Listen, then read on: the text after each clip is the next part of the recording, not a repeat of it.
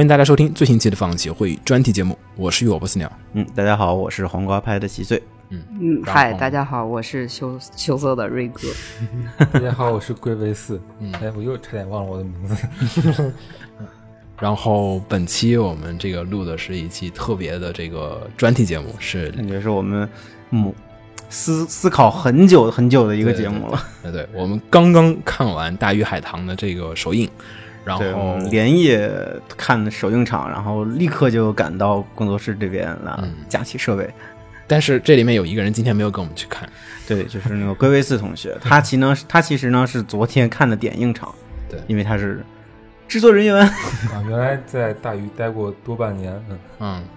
哎，你们去看首映都什么人啊？现在都嗯，有离岛九点半那场，对，基本上就是之前做过大鱼的人，然后还有一部分光线的人，还有一些哦放了两场是吗？七点的，对，还是还有一场的。那七点那场呢？不知道七点那场是什么。七点应该就是可能是给业内看的，还有一些明星什么的，好像都有七点。哦，有可能一些邀他那些什么感谢明星什么的，有可能邀请过去对了，对对就比较对嗯挺他们的那些。对，而且这次大鱼其实比较神奇，就是没有媒体场。往就上次那个《大圣归来》的时候，就是《大圣归来》很大一部分他那个就是、就是口碑爆棚和靠点映那个就是宣传起来力度，其实很大一部分是在于大圣在上映之前做了很多的那个媒体点映场，让很多的影评人去看那个事情的点映会。然后这次的我觉得是光线有些考虑的，因为之前的很多很多事情导致光线在这次宣发上可能比较谨慎。嗯嗯，对。但是这次大鱼海棠的话，其实也做了点映，但是最早做的好像是四个城市，一个是成都，一个是武汉，然后还有是哪几个城市，我有点记不太清楚了。然后分别是做了一下这次的这个点映会，呃，然后北京场也就是其实也是昨天的时候才，对，就是六号，其实六号的时候才开始放的。今天啊，今天晚上我们看已经其实是八号的，八号的凌晨已。经首映了。对对对，然后今天的话就是看完了这个片子，然后所以我们就把瑞哥，然后还有就是参与了制作的龟维斯同学瞪过来，然后说，哎，觉得这个片儿就是，其实因为这个片子吧，有很多地方啊，还是说在上映之前，其实就是已经就是满城风雨的感觉，就是很多人就是已经就是这个片没上映之前，它的口碑就已经开始有起起伏伏的很长一段时间的一个变化，而且也应该能算是国内，我感觉应该是国内历史上期待最长的一部动画片了吧，应该是，应该应该是最长的一部了。算是很多人都是确确实实等了说十几年的这种。对，嗯，然后本期我们想聊一下的话，就是我们一个是说观后感，但是呃，又考虑到很多同学可能不愿意听剧透啊，所以我们这期节目会分成上下两个部分，就是节目正中间的时候会告诉大家，我们后面要开始聊剧透的一些这个关于剧情啊，还有作画呀，还有一些这个音乐部分，还有一些这个东西的一些评价，尤其就是说这个片儿其实。呃任何片子都是有好有坏，这个《大鱼海棠》也就是不例外，就是说它好坏也是很分明的。所以我们在后半部分的时候会讨论一下这个。呃，在这个开始之前的话，我们就是前半部分的话，也是主要是想给大家一块儿的聊一聊，就是说一下这个片子的一些创作的背景，因为好像我们感觉，哎，这个片好像，呃，我们这一代就是参与做动画人，好像就是说，好多人可能说做动画的契机就是始于《大鱼海棠》。然后再加上可能我们就是天天在聊这个事儿，就感觉就是耳熏目染，就感觉哎，好像稀疏平常了。但是对于有一部分的听众朋友来讲，可能对于大鱼还并没有那么的熟悉。当然，可能也有部分很熟悉的朋友，可能也是说你漏掉了中间的一些细节，我们也想去回顾一下，简单的聊一下大鱼的这个起源啊，还有最早我们对大鱼的一个印象啊，去聊一下它这个最早的一些。创作的一些背景啊，还有一些这个意义，以及为什么说我们这期想跟大家一起聊一下《大鱼海棠》，为什么我们会说，为什么大家这么关注这个片子？为什么离奇的其他片儿没有那么多人关注？但是因为同期今天还有另外一支片子，像是《摇滚藏獒》也在上映，但是那个片子就远远没有《大鱼海棠》这么高的一个关注度。那么为什么使得是它成为这几年来说国内动画仅次于大仅次于《大圣归来》的这样子一个片子的一个关注度是为什么产生的？我们也想聊一下这个部分的。那么我们就开始本期这个节目吧。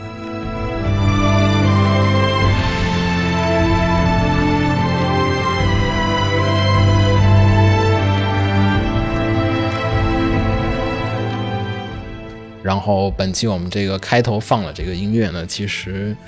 也是大鱼的音乐，其实算是就是大鱼海棠最早的那支 Flash 的那个预告片，我觉得可能很多人心中应该都隐隐约约记得这个印象。然后我们在录节目之前的时候又重新看了一次这个片子，感觉就是革命性的变化了。放在现在看的话，已经是我是真的第一次看，我之前并没有看，你之前没有看过是对，我吧？没有看过。你之前看的就是那个五分钟那个版对对对，我本？最开始看的就是那个，嗯，嗯，五分钟的那个应该算是广为流传的版本了。对。嗯，然后如果说大家就是听节目的时候你已经看过这个片子的话，呃，我建议大家可以现在可以打开那个五分钟的，不是五分钟，是最早的那个 Flash 版的一个预告，大家可以去看一下最早最早那一版的。那一版的那个预告有很多的镜头在正片里面依然还是就是保留下来了，重新重画或者怎么样，但是它的神髓还有那个构图啊，还有那个形式和演出，它全都直接在正片里面还继续保留下来对。了。大家可以感觉到，就是哇，就是一个片子经过了这么多年的打磨，好像哎，真的有有所不同啊，好像。质的飞跃，对，呃，但是其实对于大部分的人来讲的话，印象最深刻应该还是那个五分钟版的那个正式的预告了。其实就是他们已经开始有一部分的投资，然后已经开始有很多人帮他们一块儿做了，嗯。然后我们就是首先话就想先说一下，就是关于《大鱼海棠》这个上映的一个意义，因为其实说实话，我们上次聊的时候这么就是火热的聊，就是《大圣归来》，但是《大圣归来》其实它没有什么没有背负什么压力，他就是其实在突突然就出来了一下，对他制作之前没有那么大的压力，其实可能呃虽然当当然对制作主创而言，可能当时他们创作的时候资金时间压力也还是挺大的，但是其实不如大鱼海棠这样子背负着一个就是我靠，感觉就是我觉得就是他对行业没有压力，对对对。对，然后大鱼海棠这边是对行业有压我力，不不光行业，就是已经全村儿人都指望着，就是啊我靠，就是就宏观来说的行业，嗯，就是大家会觉得大圣就是你你不火嗯也不会有什么问题，但是你火了，就真的把这个东西带起来了，把这波节奏带起来了。嗯包括之后的你像光线啊、阿里呀、大规模投资，其实我觉得源头还都是嗯大、大圣的成功。嗯然后大鱼这边其实问题就比较复杂了，就是它本身有那么多年的一个积累在，嗯然后啊积累下来的，无论是粉丝还是粉又转黑了，还是说黑又转粉，对黑又转粉了，就是它积累下来了，无论是正面和负面的东西都太多了。嗯然后它片子最终出来的质量会非常大的影响很多东西，嗯包括影响很多观众对于中国动画的一个长期的看法和期待，对包括行业对这个东西，就像你刚才前面说的，说大圣它是不是一个偶然的现象？嗯那如果大鱼这边也是同样，我跟大圣一样积累了这么多年，嗯然后做的也堪称巨制或者怎样，然后如果最后效果不好，那很多投资或者什么的就会，对对对包括包括评论人，包括观众可能会觉得啊，大圣那就是个就是个奇迹，然后这其实还是偶完蛋然。现象那只是对对对。中国动画还是扶不起来，对，但是如果他真的很成功了，哪怕前面那么多波折，那么多呃议论，他如果真的成功了，那就是等于给动画行业、给这个这个、这个业界一个啊强心针的感觉，就等于呃确实会是，就就是加强了大圣的那个好的苗头。嗯。对，嗯，但是其实我上映之前也是说，就是很担心，我就是有有一段时间就是说，我靠，感觉我自己比光线的人还担心这个片儿究竟卖的好不好，就是有一段时间 因为咱们很希望他有有种忧国忧民的感觉。瓜总当年还就是前段时间，瓜总有一句著名的言论，就是说，哎呀，看着大鱼海棠是又想它好，又想它不好。这个这个为什么不好就这个回头我们再说。然后 就是感觉比较就是微妙。瑞哥怎么看？就是我觉得，就是大鱼海棠的成功的话，确实会让一些投资者对动画这个这个行业带来信心，就是有可能就是会有大部分大量资金会涌过来，嗯。就是因为大家能看到了，就是呃大圣也好，对大鱼也好，他们就是一旦有了两个成功的例子，就说明了其中一个并不是偶然。对对对，也就是说，其实你如果要是给上足够的时间，就周期，嗯。还有足够的金钱的话，确实能够做出好东西。但那个我我们可以接下来再说，因为有可能会涉及到就是日本和韩国现在市场，就是嗯对于就是还有对中国注资的这个问题，对，嗯，嗯，我们待会儿可以再讲。然后我觉得还有就是片子的风格问题，比如说《大圣归来》是那一种啊比较青青年、比较热血的风嗯格，嗯对但是大鱼就文文艺一些，文艺这种气息的东西能不能扎根就相？当于是各个种类的动画片在中国一就是有有没有同样的市市场？但总体来说，其实两个片子的一个一个方向还都是比较往中国的这个文化或者风格、传统对，东西上我觉得去靠的。其实大家还是希望在影院里能看到属于中国自己味道的东西。对，嗯嗯，比如说大圣，它其实成功也有一个很重要的原因，是因为它的题材，民族情怀，我觉得对是。，因为呃，齐天大圣孙悟空这个形象是深入人心的，每一个无论哪一个阶层的六七岁的小孩儿，还是就是七老八十的老大爷老大娘这种，他们都知道。孙悟空，包括小门神，其实不成功的一个原因，也是因为有可能因为没有题材的原因，对，没有群众基础。我不知道你小门神要讲什么故事，更何况他但是我那个门神的形象又离大家眼中常见的门神的形对象感觉相去甚远。就是他那个没有代入感。结合的就特别生生硬的感觉。就一讲大圣，我就知道是什么东西。对对对，而且我就是对这个东西，我从来就是只要它出现，我就一定会花钱。大圣大圣的形象，我觉得特别鲜明，就是你很容易就能抓住大圣的那个精髓、那个精神上的东西。所以也有可能就是因为就是这个周期有可能做八年，然后不管他们就是中间有没有就是资金的这种就问题啊，但是嗯就觉得这个片子上了一定只会挣钱，不会亏。嗯。就是就他们自己肯定也会有信心，包括就是如果他要有拉投资的话，就是做了几年之后啊，突然发现没钱了，然后我们自己垫钱也要往下做，是因为他们自己看到了希望，嗯。就也并不一定说是投资者对他们失去信心或者怎么样，就是嗯，嗯，只要是出好东西，对还是一定会被。但其实其实大圣那个时候，嗯、出来之前并不是特别被各方也看好，嗯嗯。就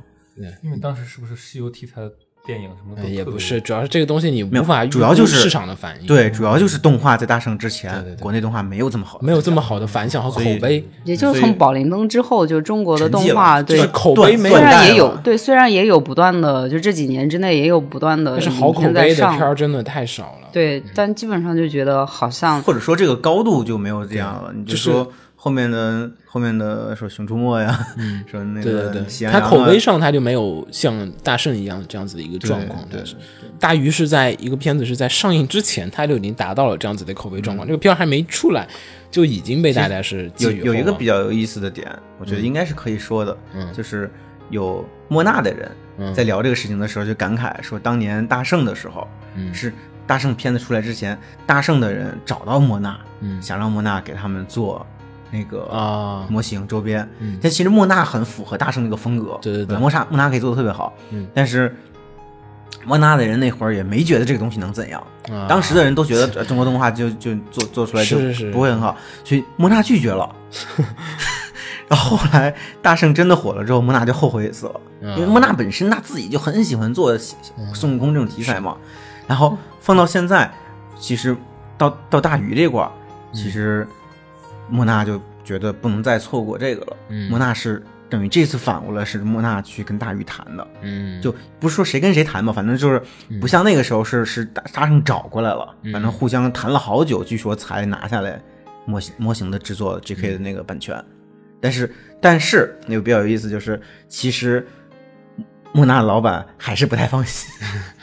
因为大鱼的种种。嗯，行，那个这这有点删了。那个，因为因为其实就是说我之前就是担心这个状况啊，然后其实跟大家说的也差不多，但是呃前几天啊，突然那个一瞬间就有人跟我说一句话，我也就瞬间就开朗了。就是跟我说，我之前担心就是，哎，如果大鱼卖的不好啊，是不是投资人信心会，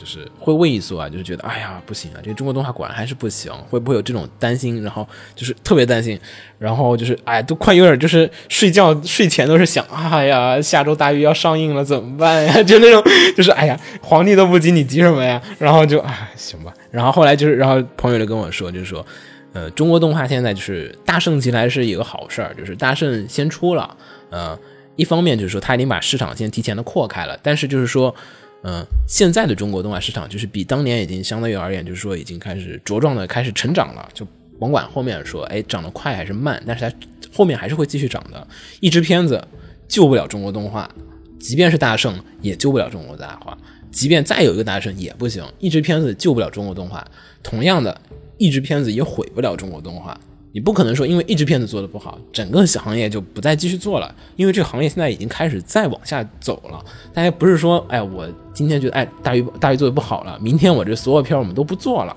不可能，还有其他片还要再继续做，只是说这个片子的成功会给后面的人带来一个就是这种。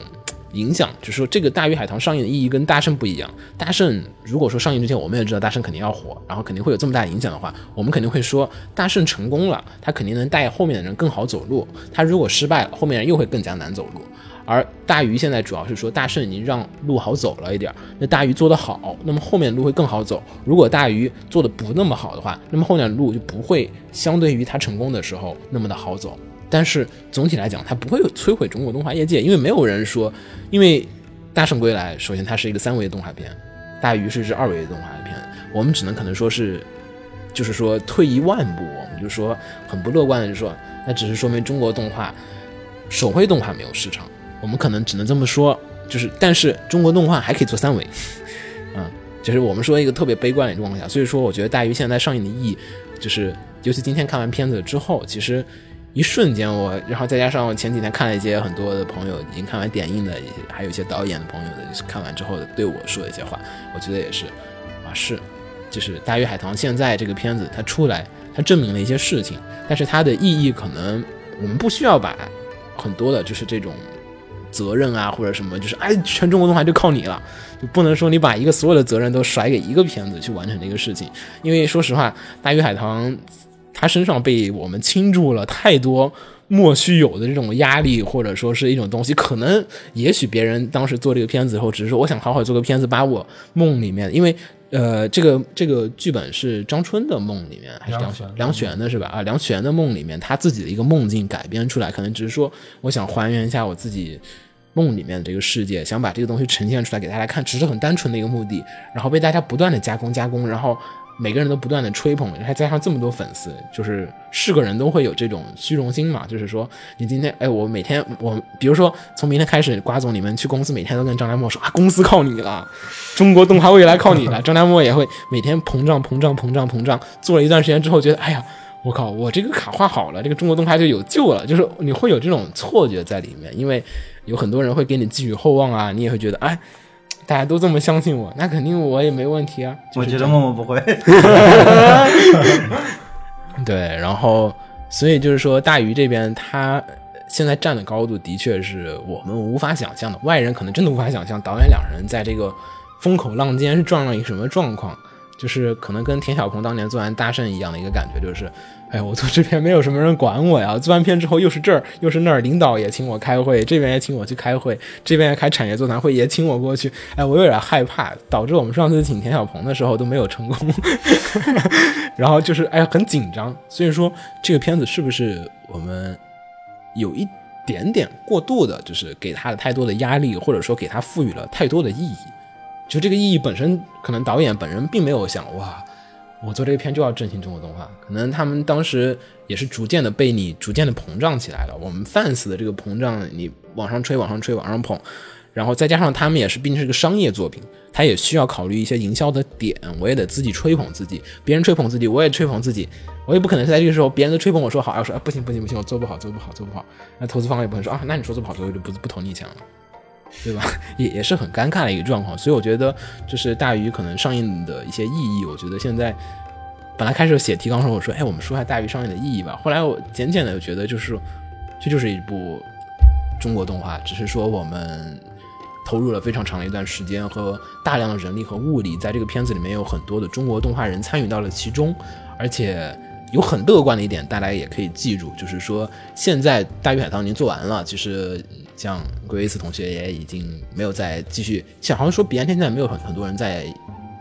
彼岸天公司里，应该没有什么太多的制作人了，对吧？因这帮人并不是说被彼岸天开除了，而是因为动画人就是这样子的一个职业，就是说这个公司的项目做完了，他们已经开始。移到了其他的一些项目里面，比如说我们熟悉的一些片子，现在不能说，因为那个片儿现在的制作好像宣传镜头还没有开始说吧？那个，嗯，没有大规模宣传，但是大规模制作已经开始了。对，租了新的。这个这个我们就暂时就先不说了，已经去了，一些大家很耳熟能详的一些国产动画片里面，未来大家能看到的一些国产动画片里面，将会有很多在《大鱼海棠》里面参与过制作、积累了经验。前几天跟那个李导，嗯，他们包括那个裴斐。嗯，都是大鱼海棠的，呃，执行导。演对，跟他们聊天的时候，他们也在感慨，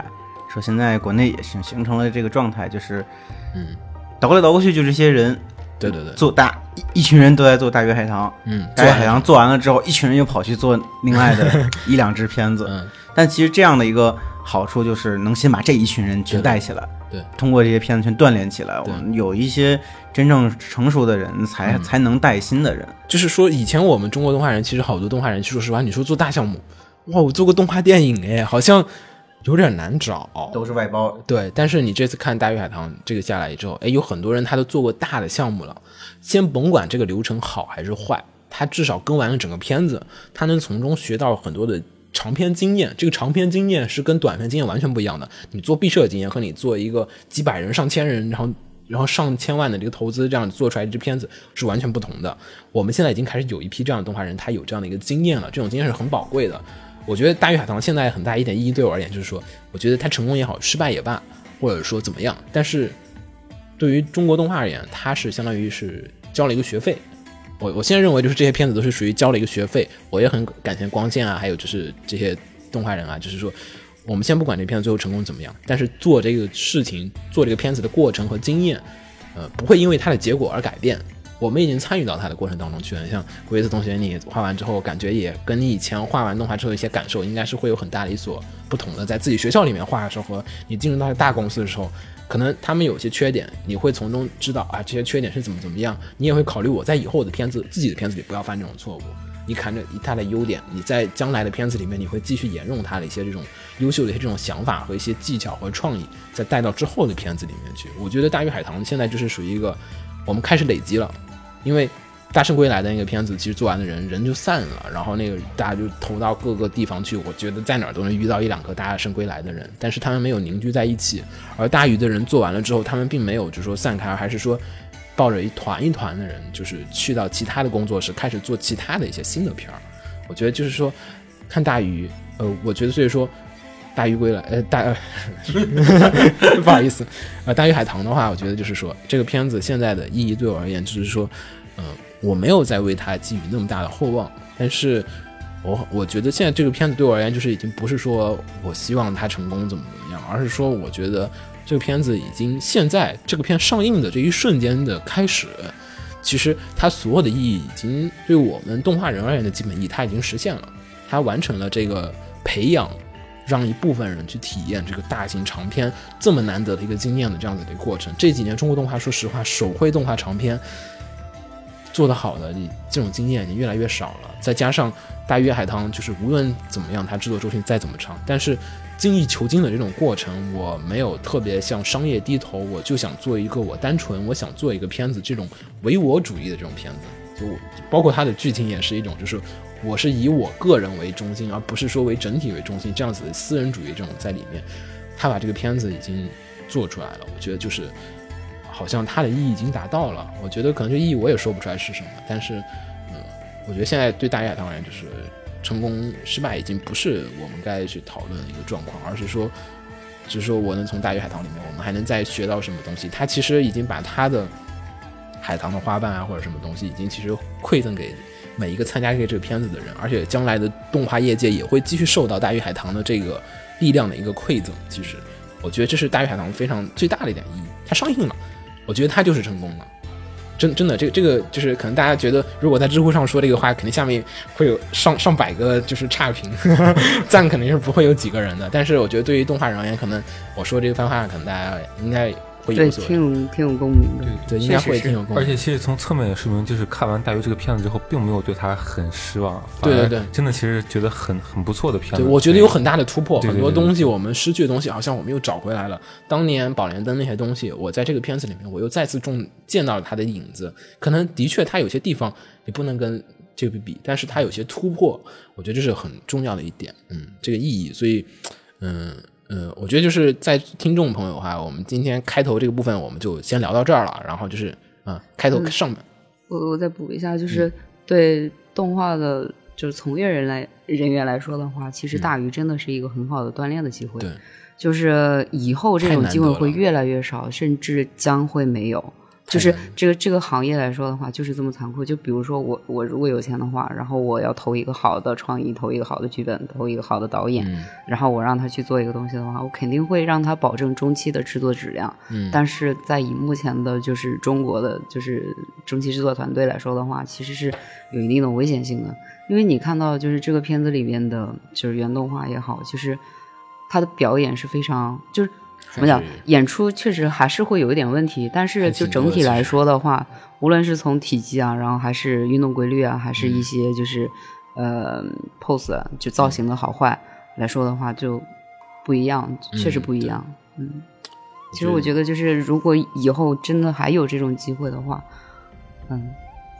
还是得把握。对，我觉得真真的就是大鱼是一个非常难得的一个，就是给大家一次这种实践的一种机会。因为说实话，这种大型长片不是说你想做就能做，因为没钱真是做不了，大家都得吃饭呢，都得还得工作呢。一个片儿做那么多年，你要在里面一个公司里面完整的做完一个片子，做一年多挺不容易的，说实话。然后，嗯，所以上半部分我们可能就是想简单的只说一下这一节，因为说实话，这个意义啊，其实可能我们动画人自己有时候会有点自嗨。我觉得这个片子啊，对于所有的你如果说想从事动画或者要制作动画人，我觉得不妨的去电影院里面去，嗯，相当于怎么说呢？我觉得又有点众筹的意思，就是说真的是一种情怀了，已经快变成了，就是说，我觉得我需要走进电影院里面去看一下这个片子。我觉得，嗯，首先一点啊，先我们先别的缺点我们先不说，就是光它的画面和作画，还有一些美术设计，以以及这个里面除了优点以外的所有的缺点，大家就是如果说你是一位就是想从事动画行业，或者正在从事动画行业，或者说是你即将从事动画行业，或者说你可能已经从业界里面出来的人，我觉得都可以回去再看一下，走进电影院看这个片，先甭管它网上这个风评差评如何如何怎样怎样，这些东西都是一个，其实这个差评都大家还没有看那个片儿，已经很很客，就是已经不主观也不客观了，就是已经变成了一种，我就是为了黑他而黑他这样子的状况。比较刻薄，日日常的调调侃，对，已经变成日常调侃。但是我觉得这个片子，呃、很多人我在看知乎上已经有人说，就是说这片即便上映了，我也不会去看。对，我觉得也有这样影，但是我觉得所有的喜欢动画的朋友，甚至都不是说你是想参与或者制作动画的朋友，你喜欢动画的朋友，我觉得你需要走进电影院里面去买张电影票。支持一下这个片子，因为这个真的就是这是一种莫名的情怀。我没有收光线的钱，大家放心，我们也没有收其他人的钱，但但是单纯的从业界的角度，还有就是从从业者或者爱好者爱好者的角度上来讲，你喜欢中国，希望中国动画好的话，去看一下这个片子，你能从中看到将来未来的中国动画会是怎么样。它是一个雏形，而且这个片子必然是一个很大的历史点。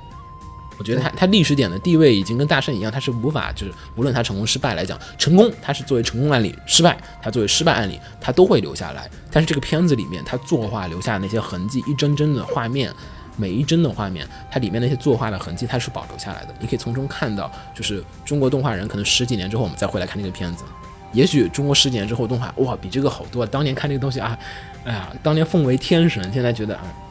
也就那样了。现在中国动画我们一把把能画出比他这个好多的人了。也许十几年之后我们能笑看那个片子的时候，说明这个片子它的一些东西已经实现了。如果说十几年之后我们可能觉得啊，这片还是很牛逼，还是无法超越，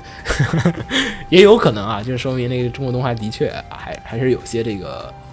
可能的确没有成功，嗯。但是我觉得这个片子作为历史转折点来讲，一些意义它是。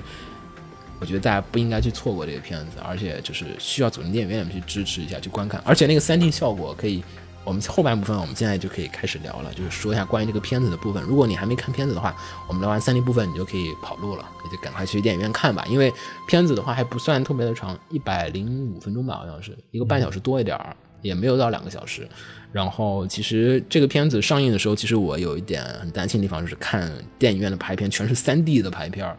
然后。官方在上映之前也是说，哦，我们要做三 D、三 D、三 D，然后也有很多的差评。我我关注差评很多，因为我担心差评是什么样的状况。我看了很多差评，差评的说法就是说是，哎，担心三 D 啊，就是一方面就是说三 D 是骗钱的，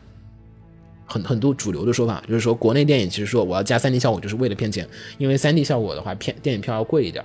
啊，所以就是感觉。但其实成片看完之后，大家感觉如何？我就先不说我的，瓜总觉得三 D 效果，嗯，还行，没有像我担心的是这刻意的做的很三 D，啊，就是做的还比较柔和，比较舒服，应该说是，就是我会很担心，因为它本质上还是一个二维传统二维手绘为主的片子，嗯。它三维如果做的用力过度的话，就会导致比较明显的骗的感觉。啊，这个还好，就是没有就感觉他做的模型，我感觉他好像都对，有几个人物我记得，嗯，是灵婆吧之类的，嗯。感觉好像嗯。不知道他做的比较细，还是说因为很因为比较柔和，所以不明显，就会有一种好像投射了的感觉。嗯嗯就是三 D 效果挺不错的，我觉得就是很多一些而且而且还有一个就是它可能那种大场面、大场面的静止那个比较静的镜头用的比较多，然后那种镜头像那种云雾、嗯嗯空间空间感很强的那种场景，它三 D 的效果就会更好一些。瑞哥呢，就是呃，三 D 这种东西嘛，就是之前就是我也有参与过跟学校做的一个片子，它那个也是以二维为主的，然后后来也是绘的三转三维，对手绘的，然后转三维，然后它那个就是转的会比较生硬，啊然后我在上对我在上就这个大鱼之前，然后我还在担心，我操，你逼得你做人类，就是啊就是一片儿一片儿的对对对，就是片儿化特别严重，然后嗯。你就感觉特别出戏，因为那个时候也是因为技术有限吧，啊就是。是对，然后就是反正那个时候就是一张背景，然后要不断的抠下来，然后抠东西，然后再把抠下来的部分的后面再补上，然后就那样去做。嗯但是我不知道现在是怎么样做法，但是至少比那个时候要缓和很多，就是嗯，融合度呢？觉得感觉就就融合度其实就会比较好，可以接受是吧基本上没有对可以接受嗯，你觉得是加分还是减分？因为我我看的时候，我不断取下眼镜，戴上眼镜，取下眼镜，戴上眼镜，在那看，但是如果是我个人的话，我可能会比较偏向直接看二维的。还是偏向于觉得对对对看二维是吗？因为就是有一些东西的质感嘛，就是啊虽然可能空间感会加强，但是质感那种东西就是嗯挺难说得清的吧。就是这个应该也是个人爱好吧。啊这是对对对，我觉得前十分钟那个鱼的感觉，三 D 的效果还可以。对，嗯，因为那个镜头纵深很强，就是近处的鱼和远处的鱼拉的空间很大。还还有一个就是，我觉得可能也会会有点影响。比如说，就是它里面有一个镜头是那个有一条龙从那个飞出来，然后给了一个镜头是龙往纵深里方向去，哦但是那个就明显感觉到那个龙的身体太长了。嗯就是它以现在的这个透视角度来说的话，它的身体就是往远处走的时候，不可能透视那么大，啊就是它一下就做的特别大，让人觉得有点跳，它加强了很多空间感就太强了，就太强了导致对，就导致会有一点违和。对，但是我觉得其实它很好，就是首先我觉得，首先大家说第一点嘛，就是担心第一点是说是画画面暗度，嗯，感觉怕明度变暗，因为你戴上三维眼镜、三 D 眼镜之后，其实说实话，那个画面的确变变暗了好大一截。我有时候看那个有有几段那个去到那个就是灵婆那边的时候，我就把眼镜取下，因为我看不有点看不清楚那个暗部的那个细节，我就取下眼镜看一会儿，再戴一会儿再看一下。有些的确的确，但是可能我们在这影院还凑合吧，我觉得就是万达那个还不错，效果可能还，然后就是整体的那个明度还可以。不知道就是你们看的时候感觉如何你？看电影的时候呢，其实就是如果你看早场，比如说九九十点钟的那一场的话，啊光线一定是暗的，因为它那个时候影院的灯还没有暖起来，还没有热起来。对。然后还有一点就是，你戴上眼镜的话，有可能会掩盖到呃掩掩盖掉画面的一些细节，但是但同样的，它会让你的眼睛更舒适一些，因为毕竟它你明度没那么对你刺激。你拿上去了之后，你有可能会发现，就是原本你看着不太过的红，对然后你拿掉之后就会特别红，对对对就会有这因为个。像加了一片 ND 滤镜在前面的感觉。你你们看那个点映首映的时候，那个点映的时候感觉如何啊？嗯，会觉得很暗吗？你会觉得？我我是在第一排看的，我没有没有太影响啊，你第几排都一样就，所以说感觉就是其实那个三 D 的效果对我来说，太刺激了。对，而且第一排是不是？看看不太清啊，因为对，啊然后感觉就之之前会担担心整个片子会不会太红之类的，啊，对，然后其实没有？对，其实看的时候感觉也嗯还、还行，是是是，嗯，而而且瑞哥之前说就那龙在那个、嗯那个那个土楼上面飞的那个镜镜镜头，就是我我带的时候那个镜头还没有正式开开开始画。哦就是，其实我感觉那个镜头三 D 是有加加加分的，就是哦如果没有三 D 的话，它其实分镜就就就是一个水水龙在在转，就并没有现在那那那种特别向前冲的那种感感觉。但是现在的话，就感觉那个镜头 好像是嗯比之之前的要好很多吧。啊是。可能咱俩说的不是一个镜头，因为我看到那个镜头是应该是你后来，就是你说的那个镜头后面的那个镜头，他往纵深里飞上去。我知道他说是那个小孩伸出手去摸那个，摸那个。小孩伸出手，就是有一个白龙，然后飞上去，就是他还有一个小孩是我画的，一堆小孩，一堆小孩 好吧，好吧，暴露，没事，这个老板不会控制。确实有，就是之前然后看到一张美术稿，也是灵婆的那一场，然后就觉得他那个红有点过曝。嗯，那现在戴上眼镜之后，感觉遮瑕，它遮掉了很多的瑕疵，因为他把画面的那个明度压暗、压暗、压暗之后，感觉其实我感觉啊，其实可能也有些这种考虑，就是说我戴上三维眼镜之后可以。哎，适当的就是把那，因为说那个人 人是说一白遮百丑嘛，但是那个画面其实说你你越暗一点，那个暗部细节。就是越暗的话，其实你那个画面整体感觉就不会。但是我觉得可能张春会比较生气。对，就是张张春是那那种稍微偏了几个色，他就对他很敏感，对颜色很敏感。那没办法，戴戴那个眼镜就会有。那眼镜不同厂家生产的眼镜，它那个偏色都不一样。对，因为我之前看过他有一张就是没有处理过的画好的一张背景，然后就觉得如果说全片是这样的话，我真的会出来会眼瞎。对，就是我看任何东西可能就会哎，这个东西怎么偏？变绿，瓜总说什么呢？没有，我是觉得。嗯，三 D 技术会要求在片子转的过程中就提亮一些，来保证它那个镜片压暗之后的颜色能更接近还原于本来的颜色。但是每家影院的那个镜片材质对对对，所以万达那边我感觉设备应该相对好一点。大家可以去一些好的影院，可能如果您看那感觉效果不太好，可能是影院也有一些关系。而且说实话，设备设备那个灯泡灯泡亮度啊，对对对，那个影响真的。灯泡的寿命会对它的那个光的效果影响很大。而我觉得说那个景深效果其实挺不错的，就是这一次我很强烈推荐点，就是说三维我觉得可以不错，我是认为它是在加分的，因为它首先它一部分遮掉了很多原片的一些瑕疵，它有些部分的那个构图啊，就是说整个片子里面就是呃，我觉得就是在 layout 阶段的时候，还分镜阶段的时候，就是说它那个构图基本都是固定镜头。我刚才跟瓜总就是说用那么多三维，你们为什么有很多镜头都是三维的？为什么你不做那种转？我觉得很大原因是因为导演本身是画画画出身的。他在做的时候考虑的那个运动东西就少，嗯，他更多的就是从一个一个的画面的思路去去去设计这些东西。其实我感觉这还是跟就是分镜师有关系，因为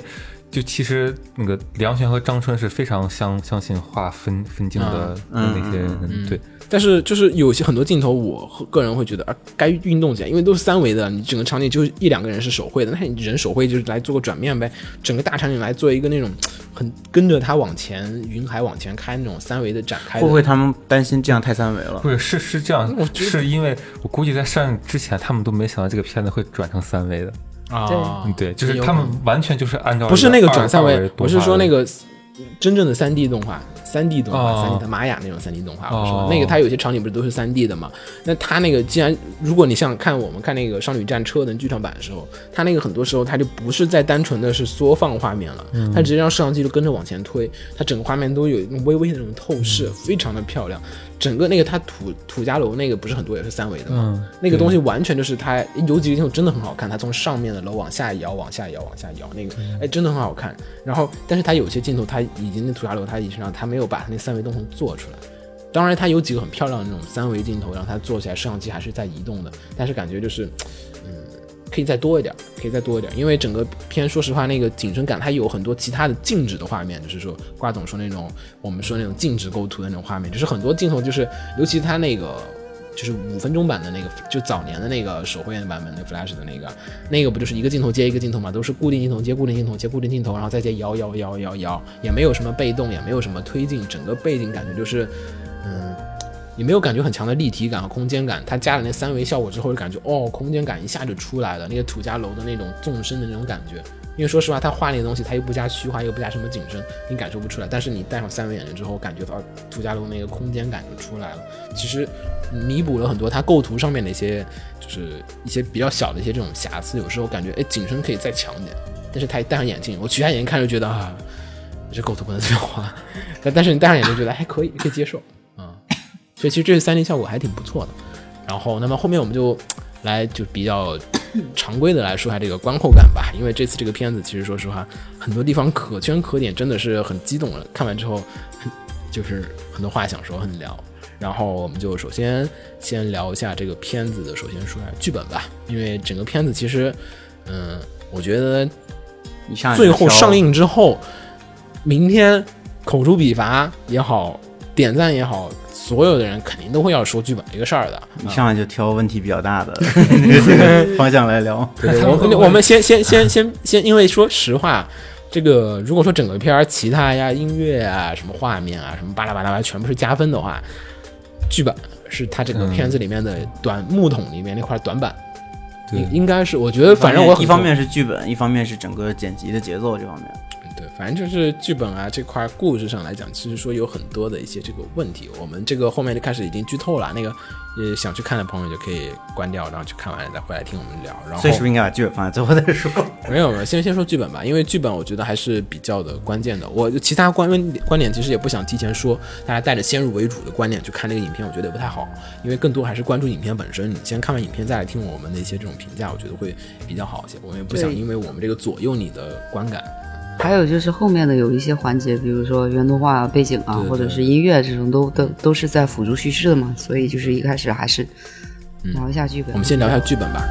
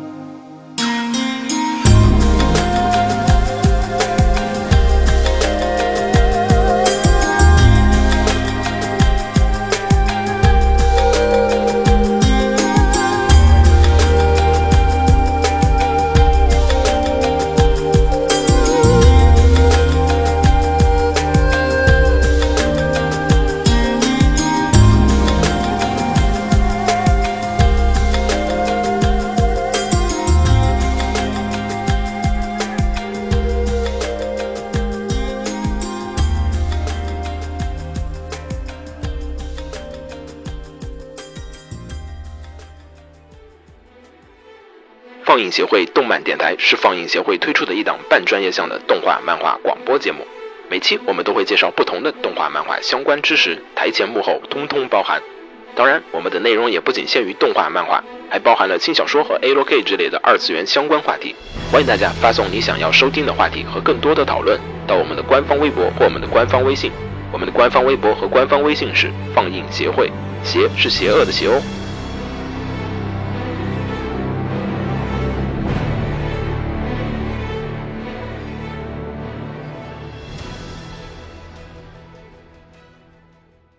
楼给你妹啊！是给楼给好不好？